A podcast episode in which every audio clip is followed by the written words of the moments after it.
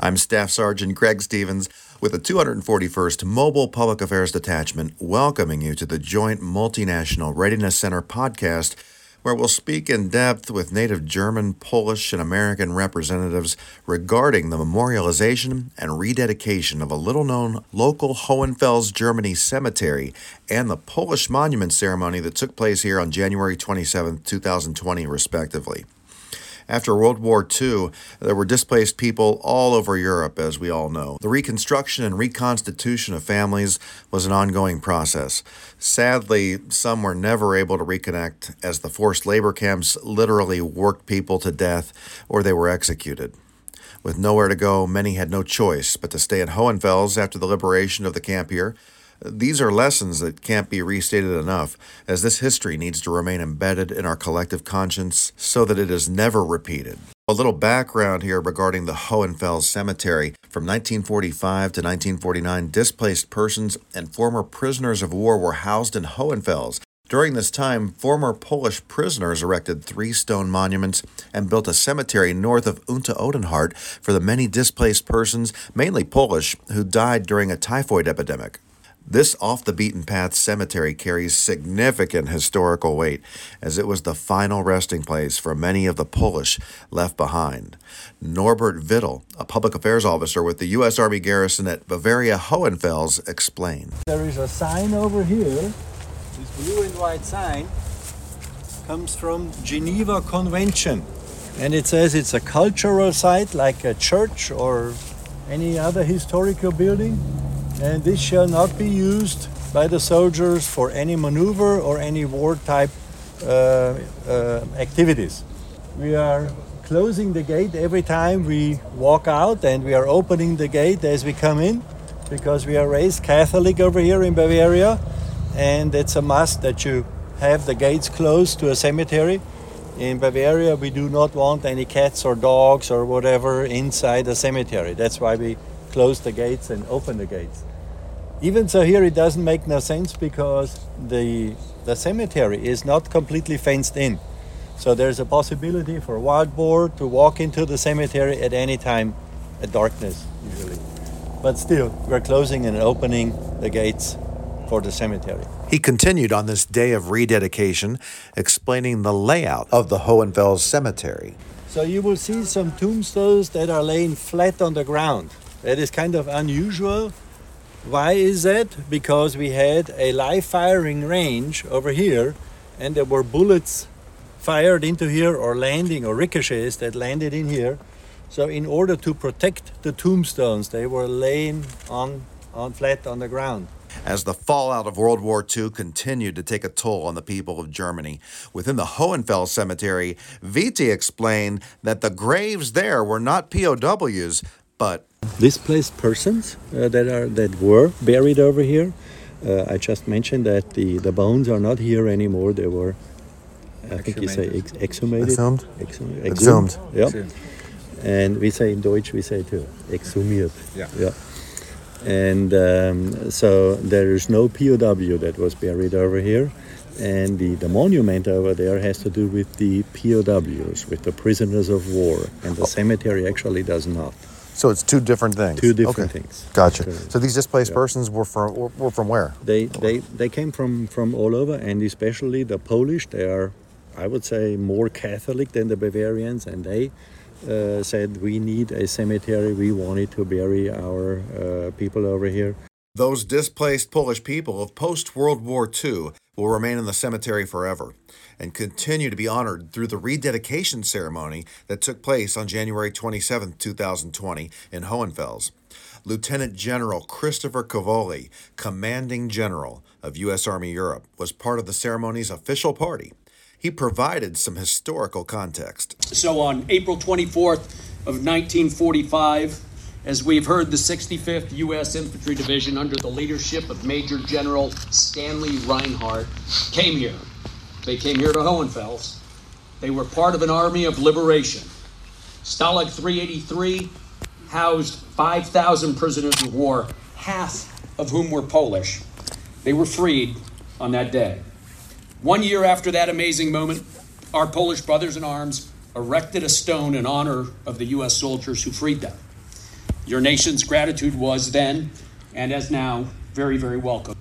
But the turbulence created by six years of conflict caused plenty of other issues. Over six million Europeans were displaced from their homes and their countries by the war. And over 500,000 of those people were Polish. So this former prisoner of war camp, which had been liberated, then became a safe haven, a haven that provided relief and shelter and medical care to 12,000 displaced Polish citizens for the next five years. So, immediately next to the Liberation Monument, there is another monument which was erected in 1948 to commemorate those displaced persons. So, it's a privilege to be here today alongside Ambassador Szatkowski, whose grandfather was a displaced person during the war and who has personally led the effort to restore both of these monuments. It is a wonderful gesture, Mr. Ambassador, and we thank you for it. Thomas Szatkowski, the Polish ambassador to NATO, provided the backstory to his own family connection to the World War II labor camps that brought so much suffering to Europe. There's also a personal angle, my personal angle to, to this history. My uh, great grandfather and my grandfather, who were um, fighters of the um, resistance of the underground in Poland were forced uh, to some uh, forced labor uh, camps in Western Germany, and as the Third Reich was collapsing, they were forced to march into unknown, and fortunately, they were liberated by the U.S. Army, most probably units of the Ninth um, uh, Army. And I was a kid when my grandfather grandfather passed away, but I still remember how, how, how he cherished the recollection of his uh, liberators. I only later learned that he stayed two years uh, with his liberators. He was probably associated with the uh, so-called labor service guard companies, which were sort of also form of keeping those poles and, um, if possibly, the um, an effort to fully liberate the Eastern Europe uh, would would happen. Uh, unfortunately, the, such an occasion then didn't didn't happen, and eventually my grandfather rejoined his family uh, in in in Poland, uh, but uh, he's, he he he very vividly recollected the time he he spent with with the U.S. forces here. Indeed, there was quite a U.S. presence here even after World War II had ceased. Public safety officers of the U.S. military government became very busy with continuous pilfering of textile stores, bakeries, butcher stores, and the shoemaker shops during the turmoil of the collapse of the German Reich. Woods were cut illegally. Cattle, sheep, and goats were slaughtered in the fields, and the scarcity of food brought about an increase in criminal offenses. American law enforcement, and later accompanied by German police, were busy day and night to fight crime after the war had ended. In May 1945, after the area was secure, the first displaced persons arrived at Hohenfels, most of them former internees from the German concentration camps of Flossenburg, Hersbruck, and Buchenwald. By July 1945, a total of 13,000 displaced persons were billeted in camps Nienhof, Polenricht, and Oberlinder. Eventually, the camp here was shut down, as General Jaroslaw Mika, General Commander of the Polish Armed Forces, said in his rededication address. Although the camp was finally closed in 49, about 240 Poles stayed here forever at the Hohenfels cemetery. Those who rest in graves found here their eternal peace just right in this place, without seeing their motherlands for which they had been fighting on all fronts of World War II for so many years. Polish soldiers on nearly all fronts of World War II had only one aim to see Poland free and independent again. They willingly paid for it with their bloods and lives, and it is upon us to make sure that their memory is preserved and that we and future generations do remember their voluntary sacrifice. The Polish Rededication Monument is yet another step forward in building upon the United States' relationship with Poland, as Lieutenant General Cavoli stated. Following the refurbishment, the Liberation Monument is now inscribed. We pass this monument to future generations in the hope that a lasting Polish American alliance will guarantee that the tragedy caused by 20th century totalitarianism will never be repeated. And that is our commitment. That is the commitment of the United States to this alliance, and it is the commitment of my personal welfare and those of my soldiers to our collective security. I hope you will agree that this monument marks not only an important event in history, more importantly, it signifies a close international bond, a strong alliance, and an enduring friendship between our two great nations. This day, January 27th, also had additional significance, as noted by General Mika. As it was mentioned by our ambassador today, January 27th, is a very important day in our history.